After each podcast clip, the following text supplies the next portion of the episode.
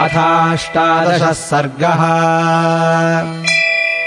निर्वृत्ते तु क्रतौ तस्मिन् हयमेधे महात्मनः। प्रतिगृह्यामराभागान् प्रतिजग्मुर्यथा गतम् समाप्तदीक्षानियमः पत्नी गणसमन्वितः। प्रविवेशपुरीम् राजा सभृत्य बलवाहनः यथार्हम् पूजितास्तेन राज्ञा च पृथिवीश्वराः मुदिताः प्रययुर्देशान् प्रणम्य मुनिपुङ्गवम्। श्रीमताम् गच्छताम् तेषाम् स्वगृहाणि पुरात्ततः। बलानि राज्ञाम् शुभ्राणि प्रहृष्टानि चकाशिरे गतेषु पृथिवीशेषु राजा दशरथः पुनः। प्रविवेशपुरीम् श्रीमान् पुरस्कृत्य द्विजोत्तमान्। शान्तया प्रययौ सार्धमृष्यशृङ्गः सुपूजितः अन्वीयमानो राज्ञा च सानुयात्रेण धीमता। एवम् विसृज्यतान् सर्वान् राजा सम्पूर्णमानसः। उवाससुखितस्तत्र पुत्रोत्पत्तिम् विचिन्तयन्। ततो यज्ञे समाप्ते तु ऋतूनाम् षट्समत्ययुः ततश्च द्वादशे मासे चैत्रे नावमिके तिथौ। नक्षत्रेदिति दैवत्ये स्वोच्च संस्थेषु पञ्चसु ग्रहेषु कर्कटे लग्ने वाक्पताविन्दुना सह। प्रोद्यमाने जगन्नाथम् सर्वलोकनमस्कृतम्। कौसल्याजनयद्रामम् दिव्यलक्षणसंयुतम्। विष्णोरर्धम् महाभागम् पुत्रमैक्ष्वाकुनन्दनम्।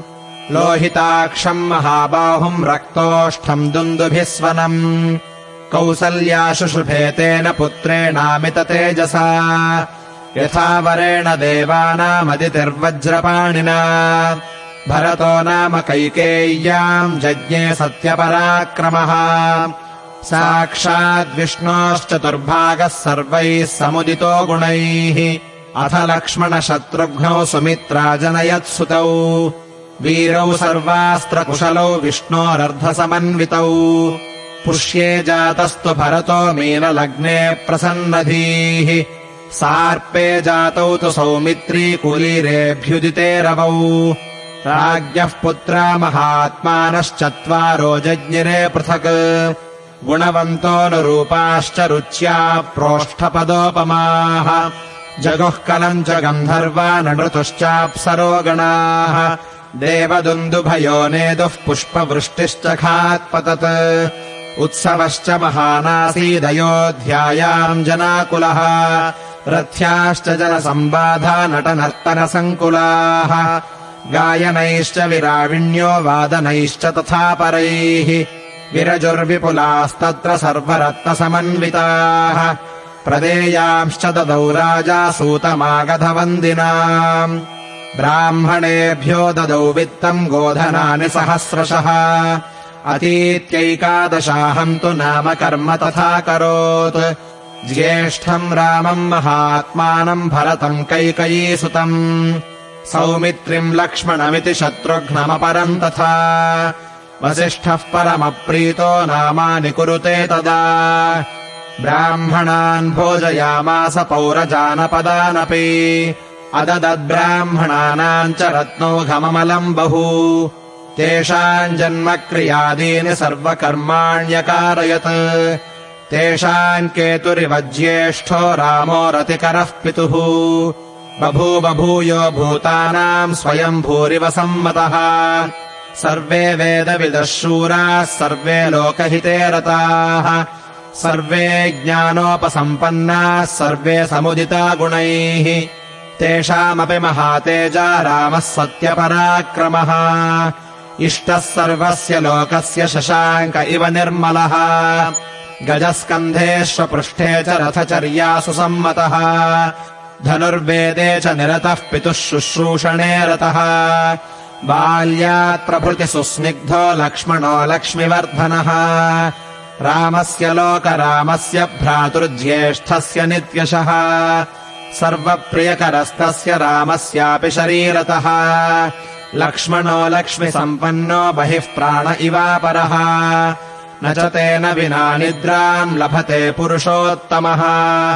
मृष्टमन्नमुपानीतमश्नाति न हितम् विना। यदा हि हयमारूढो मृगयाम् याति राघवः अथैनम् पृष्ठतोऽभ्येति सधनुः परिपालयन्। भरतस्यापि शत्रुघ्नो लक्ष्मणावरजो हि सः। प्राणैः प्रियतरो नित्यम् तस्य चासीत् तथा प्रियः स चतुर्भिर्महाभागैः पुत्रैर्दशरथः प्रियैः बभूव परमप्रीतो देवैरिव पितामहः। ते यदा ज्ञानसम्पन्नाः सर्वे समुदिता गुणैः। ह्रीमन्तः कीर्तिमन्तश्च सर्वज्ञादीर्घदर्शिनः। तेषामेवम् प्रभावाणाम् सर्वेषाम् दीप्ततेजसा पिता दशरथो हृष्टो ब्रह्मा लोकाधिपो यथा ते चापि मनुजव्याघ्रा वैदिकाध्ययने रताः पितुशुश्रूषणरता धनुर्वेदे च निष्ठिताः। अथ राजा दशरथस्तेषाम् दारक्रियाम् प्रति चिन्तयामास धर्मात्मा सोपाध्यायः स बान्धवः। तस्य चिन्तयमानस्य मन्त्रिमध्ये महात्मनः।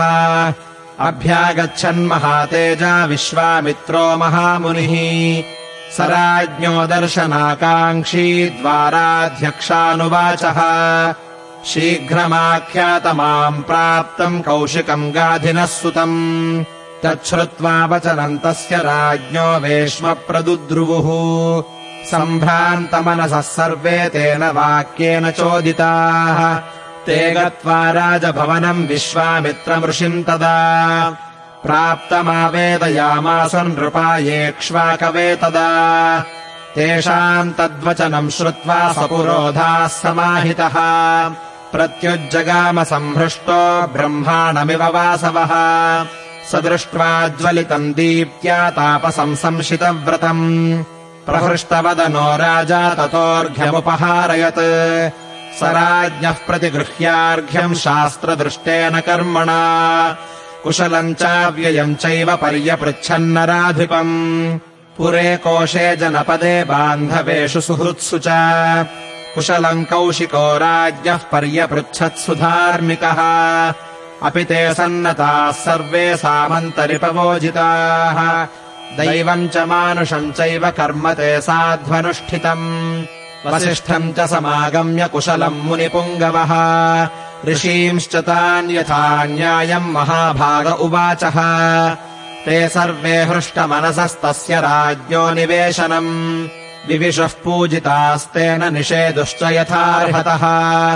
अथ हृष्टमना राजा विश्वामित्रम् महामुनिम्। उवाच परमोदारो हृष्टस्तमभिपूजयन्। यथा मृतस्य सम्प्राप्तिर्यथा वर्षमनूदके यथा सदृशदारेषु पुत्रजन्मा प्रजस्य वै। प्रणष्टस्य यथा लाभो यथा हर्षो महोदये। तथैवागमनम् मन्ये स्वागतम् ते महामुने। कञ्च ते परमम् कामम् करोमि किमु हर्षितः। पात्रभूतोऽसि मे ब्रह्मन् दिष्ट्या प्राप्तोऽसि मानदा।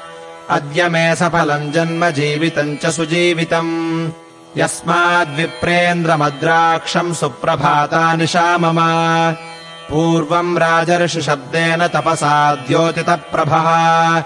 ब्रह्मर्षि त्वमनुप्राप्तः पूज्योऽसि बहुधा मया। तदद्भुतमभूद्विप्रपवित्रम् परमम् मम। शुभक्षेत्रगतश्चाहम् तव सन्दर्शनात् प्रभो। ब्रूहि यत्प्रार्थितम् तुभ्यम् कार्यमागमनम् प्रति इच्छाम्यनुगृहीतोऽहम् त्वदर्थम् परिवृद्धये।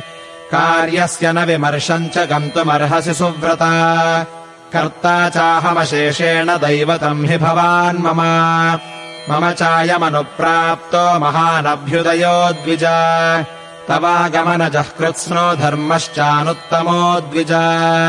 इति हृदयसुखम् निशम्य वाक्यम् श्रुतिसुखमात्मवता विनीतमुक्तम् प्रथितगुणयशा गुणैर्विशिष्टः परमर्षिः परमम् जगामहर्षम् इत्यार्षे श्रीमद् रामायणे वाल्मीकीये आदिकाव्ये बालकाण्डे अष्टादशः सर्गः